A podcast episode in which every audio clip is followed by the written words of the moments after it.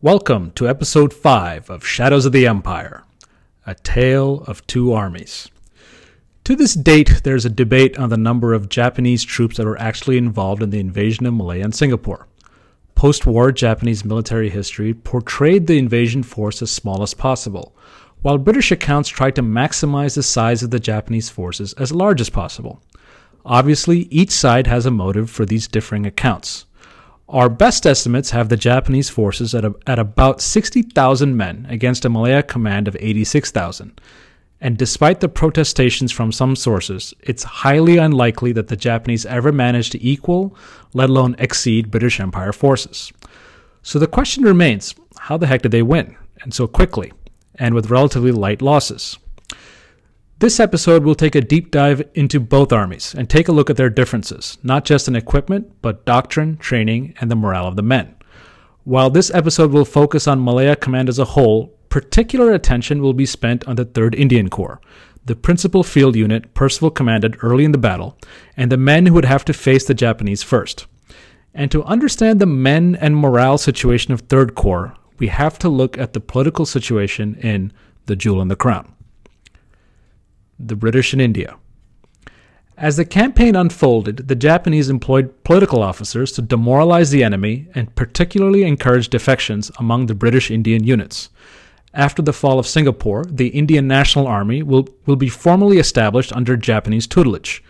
The INA was composed of both POWs from Malaya Command and Indians recruited from within the colony to serve as a vanguard for the Japanese advance into India to topple the Viceroy's government. As politics will play a key role in the campaign, we should take a deeper look at the relationship between the Empire and British India during these years. For Britain during both World Wars, India was not just an economic engine providing raw materials, but also the manpower reserve that London drew on for the British Indian Army. In the 19th century, the standing British Indian Army was not just an occupation force in India, but was, was also on call to counter Russian advances south through Central Asia as part of the Great Game, and to put down any insurgencies or revolts from the Middle East to East Asia. India, unlike Canada, New Zealand, or Australia, was not a dominion. It did not elect a prime minister to represent its interests with the crown. It did not have home rule. Instead, it was directly ruled by the viceroy as a colony, an arrangement which was showing its age heading into the First World War. In the Great War, well over a million Indians volunteered for the army fighting on the Western Front, Africa, and the Middle East. The Indian politicians who would dominate the push for independence in the 1940s endorsed the Great War and urged men to volunteer. Mohandas Gandhi was a sergeant major in the British Army during the Second Boer War and Zulu War in 1906. Even during his political activities during the Great War, Gandhi was a recruitment officer for the British Indian Army and gave his unconditional support for the war unlike some other Indian politicians. But if in exchange the Indians expected more home rule and a path to dominion status after World War I, they were in for a rude surprise. All movement towards self government slowed down as the government resisted making political concessions. The 20s and 30s were the peak of Indian nationalism as boycotts, marches, demonstrations, and popular mobilization picked up steam to change India's status in the empire and Indian national politics shifted from demands for dominion status to full independence going into the 1940s. As the Second World War began, it was naturally expected India would once again gear up to send men in uniform. And all in all, over 2.5 million Indians will, will volunteer to fight for the crown during World War II, the largest volunteer army ever. But politically, a lot had changed in India between the world wars. The Indian political class did not fall into line to support this war, and servicemen felt a deeper divide with regards to their donning of the uniform. And when British India declared war on Nazi Germany, not a single Indian was consulted before Indian lives and treasure were committed. Surely the Indian political class would have demanded political concessions, but given their support during the Great War, it was not necessarily a foregone conclusion that they wouldn't support Britain's cause in the Second World War. After the strong backlash in India against the unilateral actions of the Viceroy, London began backpedaling in an effort to get the main Indian political parties on board with the war effort. These efforts would culminate with the Cripps Mission in 1942, that promised elections and dominion status after the war, which for Indians this time looked like an empty promise. Given Britain had just surrendered in Singapore in February 1942, this offer was described as, quote, a post-dated check drawn on a falling bank, unquote, by Gandhi. By the end of 1942, there would be a movement, the Quit India campaign, which involved a national scale of demonstrations, boycotts, and revolts. 100,000 Indians were jailed, and a massive amount of British resources would need to be spent in order to stabilize British rule in India. And at the same time, Britain was fighting the Second World War, and it had already conceded home rule. Now, this may be my hindsight or my modern sensibilities, but Britain's approach to India at this time just beggars belief. Who is to know how history would have played out had Britain granted Dominion status in the 1930s? Now, while this takes us past Malaya and the Singapore campaign, it is important to put into context the politics in India and the atmosphere during 1941 and 1942. British rule in India itself was under challenge, and the Japanese will actively seek to exploit the situation. But what of the men itself? How did British imperial politics manifest itself in the Indian Army? a changing army. Given that Britain's political status in India was unstable to say the least, the army had to be structured accordingly. During World War II, a standard British Empire infantry division was approximately 10,000 to 12,000 men in three infantry brigades, along with supporting arms like artillery, signals, engineering, and medical units. Each infantry brigade, and again, this is very roughly, numbered about 3,000 men, split amongst three battalions of approximately 1,000 men. This basic structure held true no matter the infantry division was British, Indian, Canadian, or Anzac. Unique to the British Indian Army was the brigade composition. Typically, one white battalion was placed alongside two Indian battalions. Much like the British Army, the British Indian Army utilized a regimental system, but it served a very important purpose in India. Besides fostering a love for the regiment, units were intentionally recruited amongst very narrow regional or religious lines even down to ethnic or cultural caste at the company level, in order to further the British credo of divide and rule. While the British portrayed the system as a requirement for Indian troops in order to have them serve, supposedly the prejudice among Indians for other Indians was that strong, it can't be denied it served a purpose for the government. As Kaushik Roy relates in his book, quote, organization of the different communities within a battalion prevented the emergence of any potential anti British feeling within the different Indian communities. And the British continuously encouraged competition among the different communities within a battalion. Unquote. And given that the Indian soldier could not be directly motivated by a sense of nationalism without raising some uncomfortable questions, the British sought to, quote, utilize the hereditary fighting traditions of a caste or tribe to sustain the morale of the Indian soldiers. The Indian Army thus encouraged tribal prejudices and caste exclusiveness. Unquote. Academics have posited that the British Indian Army was actually more caste conscious than Indian society itself. This policy leads to problems, however. It encourages recruitment within particular communities, and as the war dragged on, the limited number of suitable recruits within a caste, for example, hampered replacements.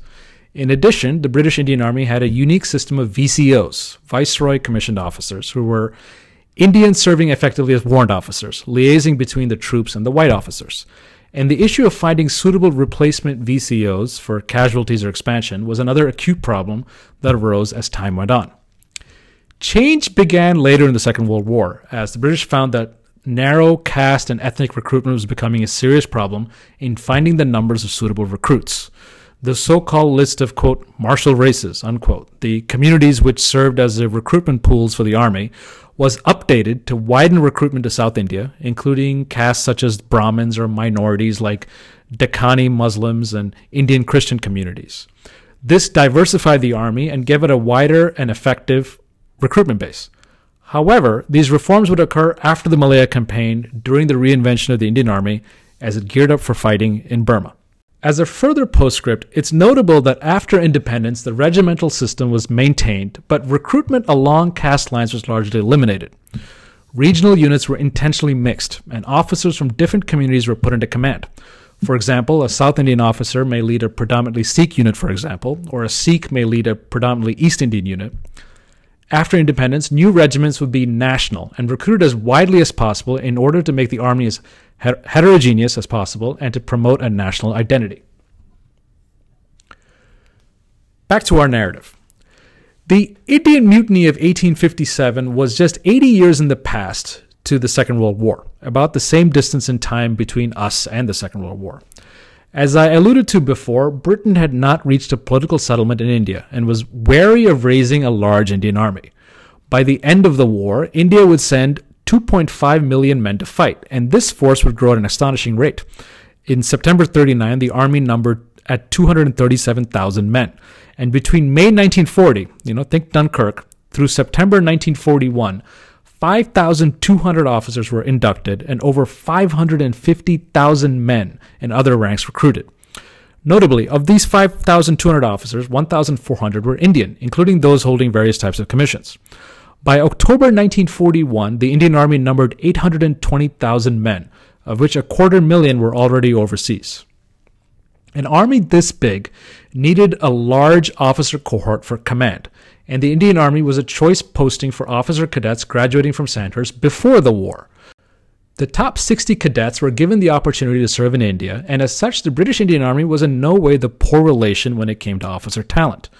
The British Indian Army officer was part soldier, part linguist, and part diplomat, and it was a very highly coveted posting, bringing with it the imperial grandeur of serving overseas. But the officer class was being kept solely for whites, and up, up until the Great War, Indians were in large part barred from receiving a commission. For decades, the Indian political parties saw the opening of officer ranks to Indians as a prerequisite for India to have home rule or eventual independence, and began lobbying London to change the discrimination policy, keeping Indians out as early as right after the Great War. After the war, 10 Indian cadets were enrolled at Sandhurst annually, and after 1928, that number was doubled to 20. From 1932, officer training began in India itself as the Indian Military Academy at Dehradun was established to effectively mirror the curriculum and structure of Sandhurst. But even these reforms and changes were token at best. Between 1919 and 1939, only 250 Indians were commissioned as officers. The Skeen Commission in 1925 planned for a very gradual Indianization of the officer class, reaching 50% only in 1952 as you would have it, five years after the British would eventually depart India. Indian officers were also prevented from commanding white officers, largely being assigned to separate Indian units, and their ranks were stifled such that they didn't at this stage take command of units bigger than companies. After the Dunkirk evacuation, the policy had to change as the demand for officers exploded. Some pre war British Indian officers were transferred back to the Home Army as it sought to rebuild, and some of the fresh British officers sent back to India lacked the training or aptitude for service in India.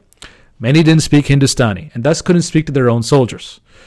To address these problems, some of the previous roadblocks to Indian officers were slowly lifted as Indians could now join as King's Commissioned Indian Officers, KCIOs, who were the regulars receiving a commission after extensive officer training, versus emergency commissioned Indian officers, ECIOs, who were typically middle class Indians offered a wartime commission, similar to practice in the UK. Notably, British civilians from the various dominions were also offered these emergency commissions in India in order to balance the number of Indian and white officers.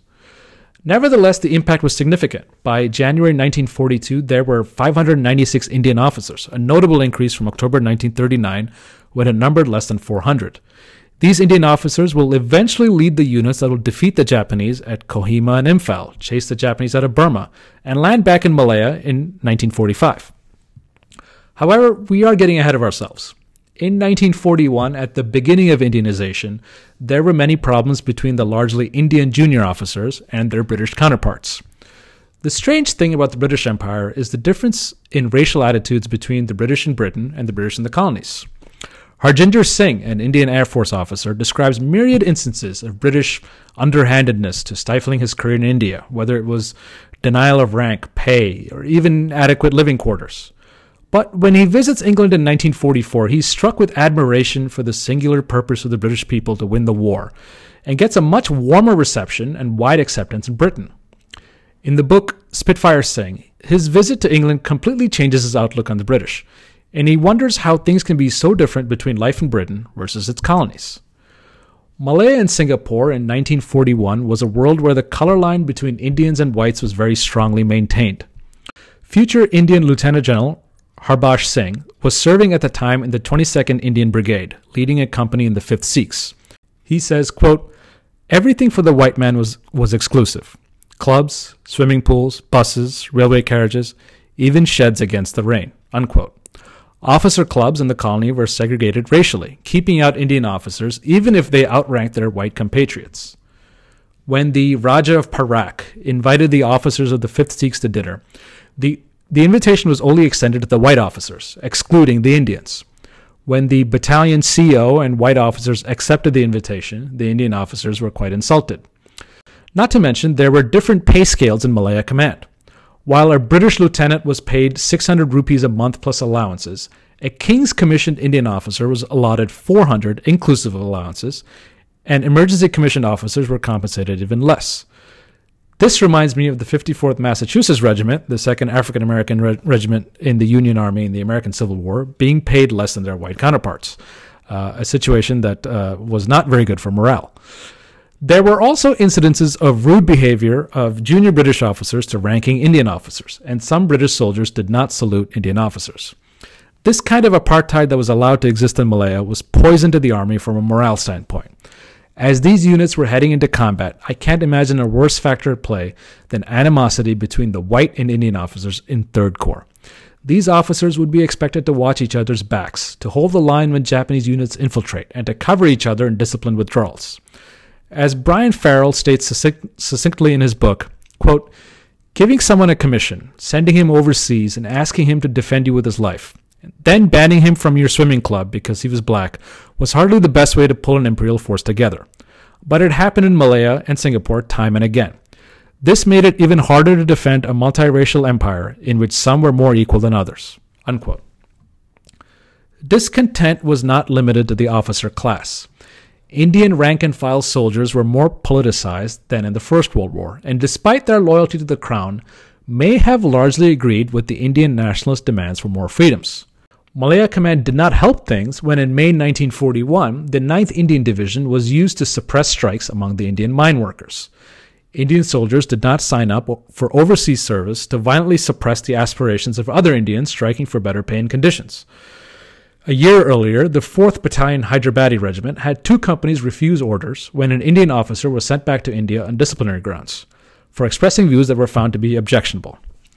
During this mini mutiny, a nearby British unit, the soon to be legendary 2nd Battalion, the Argyll and Sutherland Highlanders, were put on alert.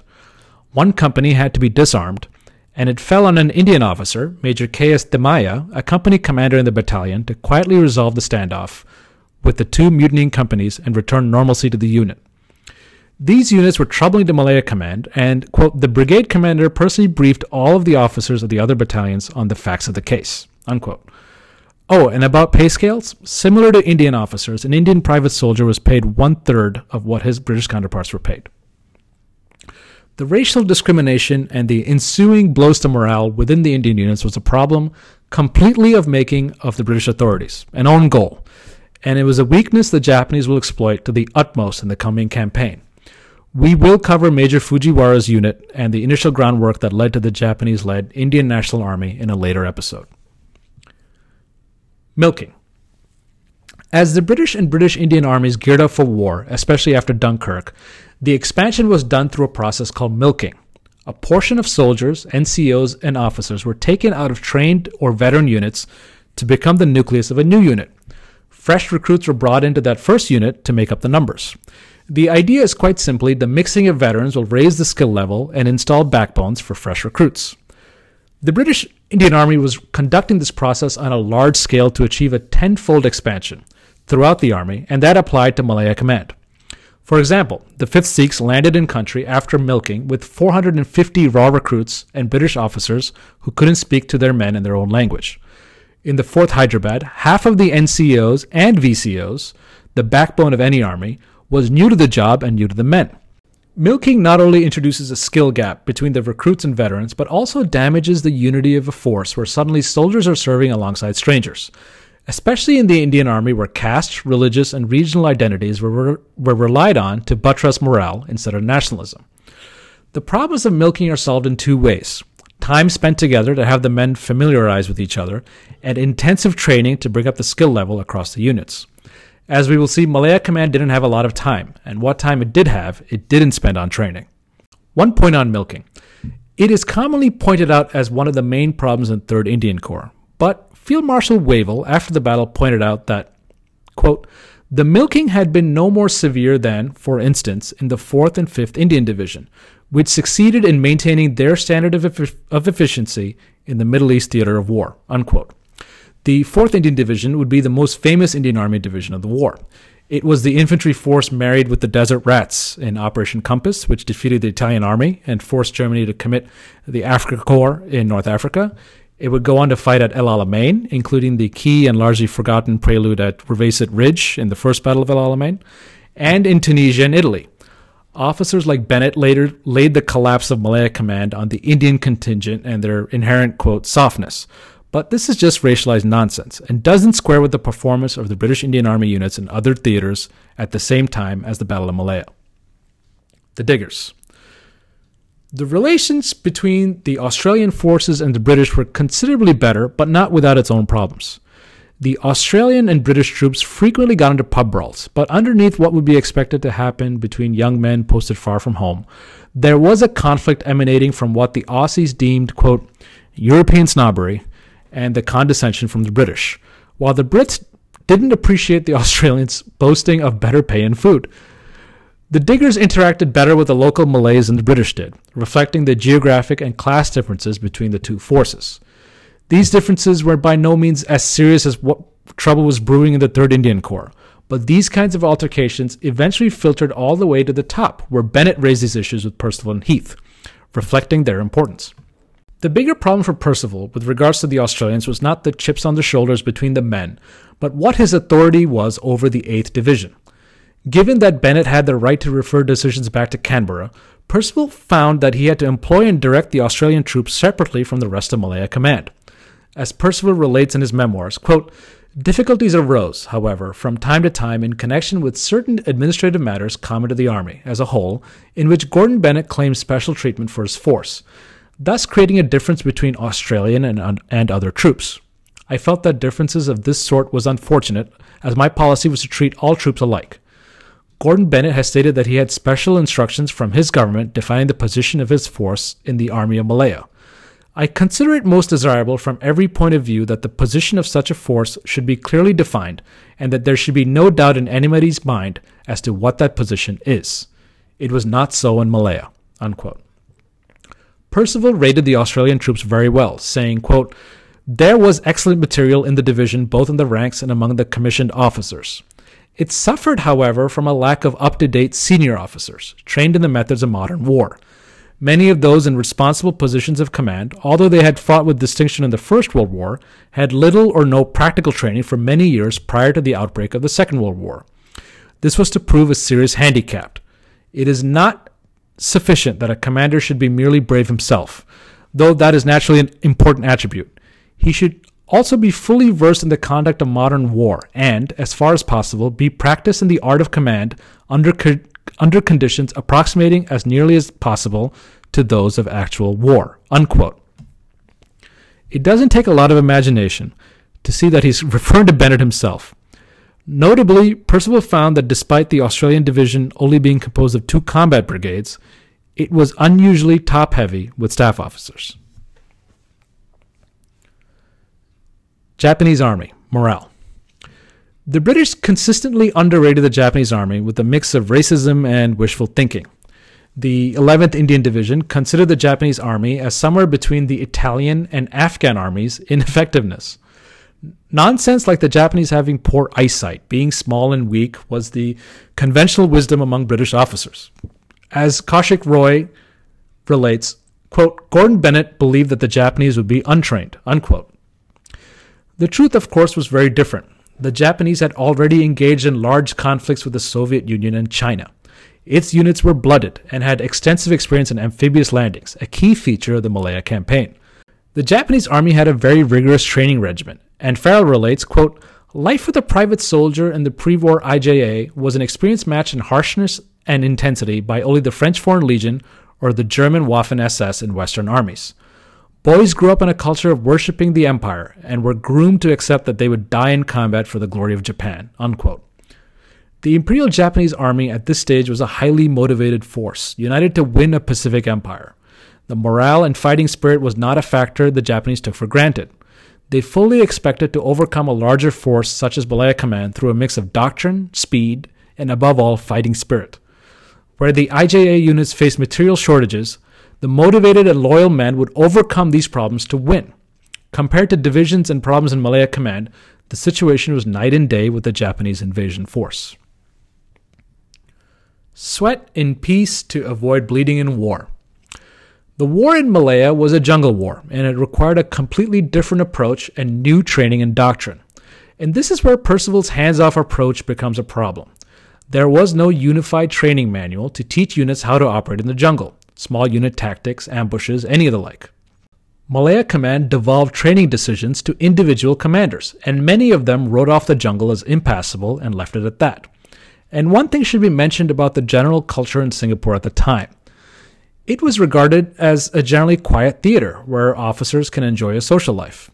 It was Singapore slings at the Raffles Hotel, afternoon naps and leisure. In the tropical heat of Southeast Asia, not too many officers took the time to get their battalions out into the bush, and this would prove to be a fatal mistake. What little training circulars were sent to units were disseminated sloppily, and who's to say anyone even read them? And even if there was an inclination to learn the art of jungle fighting, most of Malaya Command didn't have the time.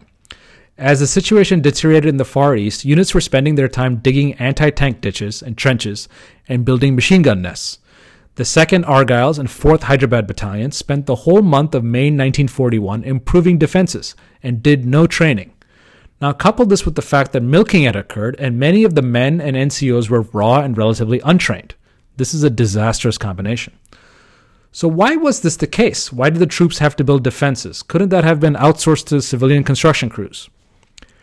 Any decision by a division commander to expend money or commandeer land for defenses had to go to multiple departments in Singapore, and in some cases, London. General Percival, the head of Malaya Command, was given a free hand in the case of war breaking out to spend, and this is no joke, only up to 500 pounds. Before the war, that threshold was even lower. Listeners to this podcast have more authority to spend money than General Percival. Anything more than that would need approval from the War Office. And naturally, engineering firms who would be doing this work weren't going to start until the necessary down payments were done by the Army, and anything over a tiny amount needed an approval process. The civil administration also objected to Malaya Command building defenses in the rubber plantations in the case that the trees would be damaged. And in one instances, defenses were denied because they would impact a golf course. Absurd. The civil admin also wanted to underpay the workers who would actually build the defenses, which of course led to fewer and fewer takers for the function. In fact, as late as November 1941, Percival declared he would unilaterally raise wages. Percival, in his memoirs, sums it up more politely than I would have in his shoes. Quote, the centralized system of financial control tended to have a crippling effect. When things go wrong, the public are naturally inclined to blame the man on the spot. Why was this not done and why was that not done? The answer generally is that the man on the spot was not a free agent. He certainly was not in Malaya in peacetime. Obviously, he cannot be given unlimited financial powers, but when he's dealing with such an important link in our system of, of imperial defense as Singapore, he can and should be given wider financial powers, in consultation with his financial advisor, than was the case in pre war days, or else it should be made clear that he sh- cannot be held responsible. Unquote. In contrast to all this, the IJA took the development of a training manual very seriously. The Director of Planning and Operations for the 25th Army, Colonel Masanobu, Tsuji, was assigned the task on New Year's Day 1941 to develop a manual for jungle warfare. He established a Taiwan Research Center to study everything from tropical diseases to aerial photo reconnaissance in Malaya to build a combat manual for the troops. There were 10 major field exercises to test how units were to advance in the jungle, for the Japanese had to learn it as much as the British did. There was also a mini simulation of a march as long as the distance between Thailand to Singapore. Lower unit command was emphasized, and the 25th Army would advance as a light infantry force, with mountain artillery and tanks to be used on strong points that stood in the way. As much as possible, infantry would infiltrate defenses and flank the enemy using the jungle. The Japanese were quite confident the quote, weak foreigners, unquote, wouldn't accept the challenge of a jungle war. The Japanese also learned the art of night attacks, which had a terrifying effect on Allied troops who were subjected to it for the first time. All in all, the Japanese approach was well suited to Malaya and their adversaries, Malaya Command. Meanwhile, given that Malaya Command is not going to have the large scale training that it needed, Percival accepted that focusing on at least getting the lower unit training up to snuff while the defenses were being built was the best that could be done. What training the Indian units had in India prior to arrival in Malaya was geared toward action in the Middle East and North Africa, basically the Desert War. Most of the infantry had not so much as seen a tank as of yet, and the gunners were not trained to work with the infantry, a key skill given that artillery was one of the few advantages the Empire units had over the Japanese. In the absence of adopting jungle war, the Empire forces fell back on classic British doctrine, that of the set piece battle the infantry would hold fixed battle lines and rely on the artillery to smash the enemy. The emphasis would be fixed defenses and holding physical objectives, the kinds of combat that prevailed at the Western Front in the Great War. 3rd Indian Corps especially was a truck-borne force. The units were geared toward the Desert War and planned to fight in Malaya motorized campaign. Once in the battle zone, the trucks were actually a liability. They had no armor, and once the troops were off them, they had to be guarded themselves. In the rubber plantations, there was no space for the truck to get off the road, and a Japanese ambush with a few light machine guns would wreak havoc on truck columns.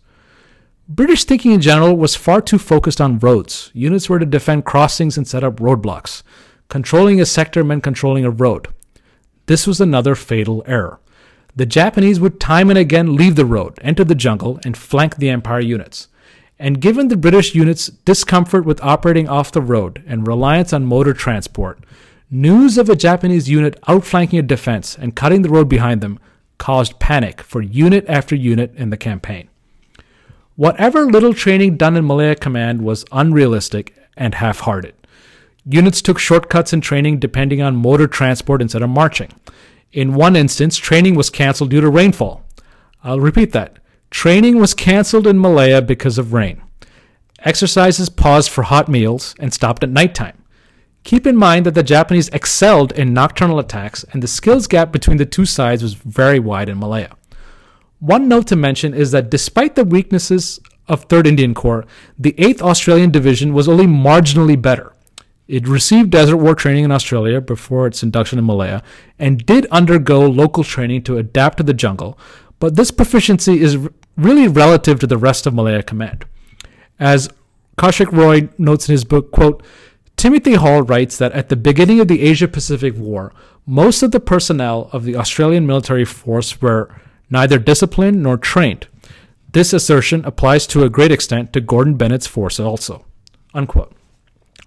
I would if you would like to dive deeper on the Australian forces in Malaya, I'd highly recommend an excellent podcast called The Principles of War, which is hosted by an Australian officer. He does an excellent job of recounting the campaign through the lens of the Aussies. Besides training, another factor that should be mentioned is physical fitness. The British Empire units did not emphasize marching and physical endurance, which were the hallmarks of jungle warfare.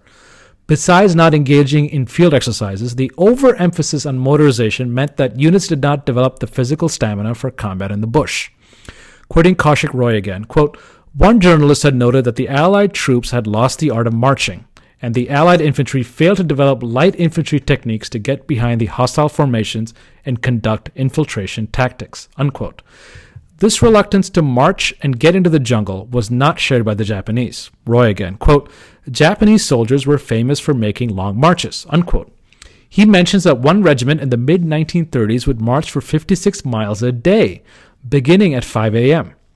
Japanese infantry trained trained hard physically, not just marching, but bayonet and range practice, and to a much higher standard than Allied troops. Roy goes on to say, quote, The American army, like the British and Indian armies, was not trained to march hard and fight hard. And he quotes Colonel Milton Hall of the American Army, accepts this contrast with the Japanese in the following words. Our pre war training in marching and endurance, I think, lacked reality most of all. The way to train troops for the rigors they are bound to meet sooner or later in war is to give them actual practice, not only in making 30 or 40 miles on foot, but doing it hungry. Unquote. 3rd Indian Corps' GOC Heath would also go on to mention that, in contrast with his own troops after milking, the Japanese had battle tested NCOs leading sections. Another fundamental flaw with Malaya Command's doctrine was the emphasis on large unit direction. The reliance was on the colonels and brigadiers to direct the battle. Jungle war is, by its very nature, decentralized and involves small units patrolling and ambushing. Units in the bush, by necessity, have to be smaller and move like they're in the dark without fixed points of reference. The sergeant leading a section ambush would should have been more emphasized as the driver of tactics instead of the officer in a tent 5 to 10 miles away. And generally, this approach was fatal as the Japanese adopted a version of, I'm going to mispronounce this, Auftragstatik or mission command, which is a, which is a German uh, way of thinking uh, and doctrine uh, which has been disseminated in the U.S. post-war, uh, basically boiling down to you know, as referenced in the Second World War, orders to German and Japanese units were objective based, and it was up to junior officers to interpret them and execute them. If a Japanese lieutenant saw an enemy unit routing, he could take the initiative and press the attack. Meanwhile, British units, at least in this stage of the war, used a centralized approach to decision making, with reports filtering up waiting to be interpreted, and orders disseminated down. This so called OODA loop, OODA standing for Observe, Orient, Decide, Act, for Empire units was long, and the Japanese units in the campaign would be able to make multiple moves within the loop, bringing with them a high tempo of operations. By the time Empire units received orders back to respond, the Japanese were already one or two more steps ahead. Japanese units were thus not just attacking unit, British units physically, but also psychologically. Overwhelming commanders, sowing confusion and chaos, and eventually leading to units routing and breaking. This also highlights a difference in philosophy. Japanese units, like their German counterparts, accepted chaos as an integral part of warfare and embraced it, and embraced a high tempo of operations and decentralization. British thinking, in contrast, sought to impose order on a battlefield, slowing down operations. In Malaya, the British didn't get a chance to slow down and force the Japanese to fight the set piece battle that they excelled at. But it was not all bad news in Malaya Command. The 12th Indian Brigade was at least partially trained for conditions in Malaya. The brigade was in command reserve, basically the fire brigade held back to counterattack or plug holes in the defenses. It trained in more realistic conditions and actually went out in the bush for a change. The 5th Punjabi made long route marches, and the 4th Battalion Hyderabadi spent two nights a week in the jungle. And the 2nd Argyll and Sutherland Highlanders practiced attacks with air units. The 2nd Argylls were arguably the best battalion in all of Malaya Command. They were led by Lieutenant Colonel Ian Stewart, who was an extraordinary officer. He was the first British officer to land in France during the Great War and served throughout the war with distinction. He insisted that his Highlanders march hard and spend time in the jungle. Second Argylls once marched 116 miles in eight days. His unit didn't fear the jungle like other battalions in Malaya and learned the axiom that the jungle is not your enemy if you know how to operate in it. One particular skill he imparted was compass reading, which is key when traversing a jungle with few landmarks. The men practice in small unit tactics and three man drill through the jungle. The first man cuts down the bush with a machete, the second man widens the trail on both sides, and the third man checks the compass. Second Argylls tried to keep a pace of 1,000 yards per hour through the jungle. Stewart, in exercises, pushed his battalion and executed maneuvers to win, even if they were deemed unrealistic or, quote, unfair by the umpires. For his trouble, unfortunately, Stewart was labeled a crank by other officers who instead spent their time at Raffles drinking cocktails. Malaya Command, instead of adopting the 12th Indian Brigade's example for the rest of the army, labeled it overzealous, and the gains in training and experience largely stayed within the brigade and didn't spread to the rest of the army. Belatedly, Malaya Command did establish a jungle warfare school, and 28th Indian Brigade, in the eve of the war, began imparting small unit tactics and movement through the jungle at at least the platoon level. But this was done piecemeal and done far too late to have any significant effect. Once again, setting aside 12th Indian and particularly 2nd Argylls, the Australians took a more aggressive and physical approach to training. Brian Farrell sums up the training and readiness situation fairly succinctly. Quote, the AIF trained with a more open mind and more initiative than most of the rest of Malaya Command. Percival singled out their two, two brigades and the 12th and 28th Indian Brigades as being well trained for war. The latter was certainly not. Arriving in late September, it, it, hardly had time to send three officers to Jitra for a week to learn about jungle tactics, let alone acclimatize the whole formation. But the other three brigades were in decent shape where it mattered most doctrine and attitude. The rest of the army was not. Unquote. Malaya Command would face the Japanese invasion with three reasonably well trained but understrength brigades, with the rest of the army in considerably worse preparedness. Tools of the trade. So far, we have spoken of morale, training, and doctrine, which leaves us today's last topic equipment. The Australian and Indian brigades were sent to Malaya with relatively low levels of weapons and equipment in order to speed up their arrival. Kaushik Roy states generally the Indian units had shortages of rifles, pistols, and other equipment. Newly raised Indian Army units couldn't be equipped with mortars and anti-tank rifles, as this equipment was sourced from Britain directly, and the Home Army and the Home Army's own needs, plus the perilous shipping lanes, meant units entered the field without this equipment. And none of this was missed in London. The War Office noted that Indian units were weak in automatic weapons and anti tank guns as far back as 1940. Some Malaya Command units would not be fully armed and equipped until November 1941, one month before the war. This hit particularly at combat effectiveness as the men didn't have the time to familiarize and train with their weapons. The Frontier Force rifles, for example, wouldn't receive their Bren light machine guns, the principal squad level firepower, until November. Most artillery units didn't receive their 25 pounders until then either. And keep in mind that on paper at least, artillery was one of the few places Malaya Command was to have an advantage over the Japanese. Requests for 18 pounder guns for the beaches of northeast Malaya and mobile anti tank units, think specifically Brigadier Key's front at Kota Baru, were instead fulfilled by captured Italian Breda guns that were taken in North Africa. Key had one mountain battery to cover 15 miles of frontage, which included the invasion beaches and the three key RAF bases the Japanese needed to capture as soon as possible. In the Great War, a whole division was required to hold five miles of frontage in the Western Front, and in Malaya, Key was asked to defend three times the distance with one third of the men. The 9th Division's other brigade further south had to defend 17 miles of beachfront. The 5th Sikhs were not issued anti tank mines and got its light machine guns and 2 inch and 3 inch mortars just before the Japanese landings. The 2nd Argylls never got their 2 inch mortars before action began. And in the close range jungle fighting that was coming, these light mortars would have been very effective in hitting back at the Japanese attacks. The 9th Indian Division noted that many of the men in the rear, defending unit headquarters, for example, were only equipped with pistols, not even rifles. The full complement of small arms for 9th Indian Division were slated to be delivered in 1942, which turned out to be after the Japanese invasion and victory in Malaya. Before the campaign, General Barstow of the 9th Indian Division confided to Gordon Bennett that he lacked both anti tank and anti air guns, and the division was low on anti tank mines. Keep this in mind when we see the effect Japanese tanks will have on units of 3rd Indian Corps as they stare down armor with few countermeasures. Much talk was made of anti tank training by General Heath's command, but it amounted little more than teaching troops to use Molotov cocktails. Coordination between infantry and artillery was not a subject to a lot of training. Ironically, the Malaya Command training officer found copies of pamphlets on how to fight tanks sitting at HQ, undistributed. He then asked for time to rewrite the manual to address Malayan conditions, but the Japanese invaded in the meantime. One note on anti tank guns. By the beginning of the battle, each division in the command had an anti tank regiment, primarily of the two pounder guns, which would have been effective against the Japanese tanks. But even this potential advantage was negated by the late arrival of the weapons and a lack of training.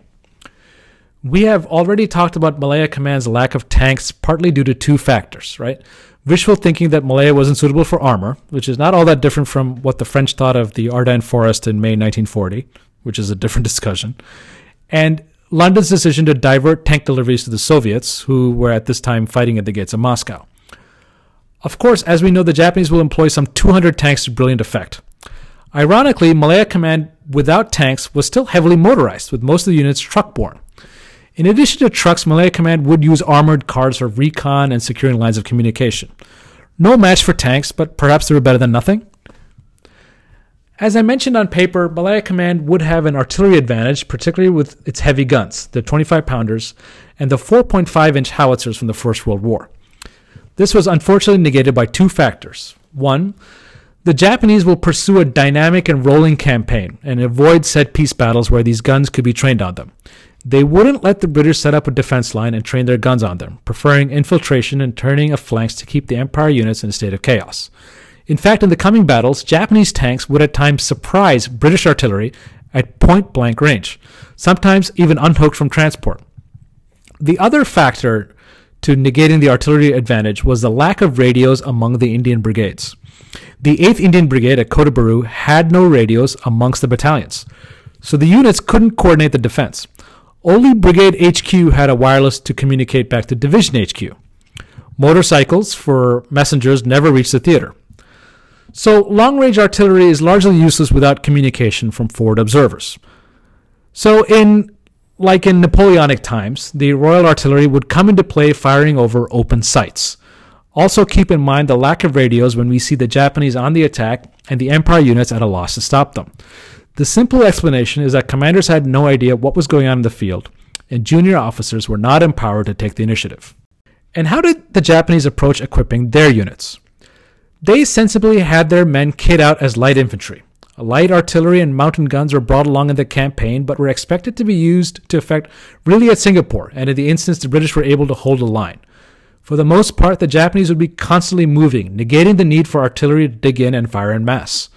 Japanese infantry would use their light machine guns and small knee mortars to great effect in ambushes and small unit attacks. Generally, the Japanese would use their infantry units to infiltrate and flank the enemy and rely on their tanks and air power when they couldn't. The secret weapon the Japanese would employ in Malaya were some 16,000 bicycles that they shipped with their landing forces. The bicycles would provide Japan a sort of bicycle blitzkrieg, giving the infantry speed. While Japanese soldiers marched lighter on their person than British Empire units, they carried more food and ammunition given their bicycles. This greatly lowered the strain on the already limited Japanese logistics lines. The hardiness of the Japanese soldiers was also demonstrated on their diet, where the men were often eating balls of rice with dried fish tucked in. This food was light and could keep in the field. In contrast, Malaya Command relied on tinned food for rations, which meant a steady and heavy delivery of food needed to be maintained to forward units, prime targets for the Japanese. And that's where we will leave it this week. In conclusion, generally speaking, the Japanese units equipped themselves to Malayan conditions, while Malaya Command was equipped along Imperial lines for general service, and even then it was under equipped. One side in the coming battle took a pragmatic and well thought out approach, and it wasn't Malaya Command. But one thing to keep in mind is the state of affairs didn't apply to the whole army, and individual units and commanders in localized encounters could still make some difference, as we will see in future episodes. The intro to Shadows of the Empire is Highland Laddie, courtesy of Bagpiper Germany on YouTube. Thank you for tuning into Shadows of the Empire. Please subscribe wherever you're hearing this podcast, review us on iTunes, and follow us on Instagram at shadows of underscore the empire. Thank you.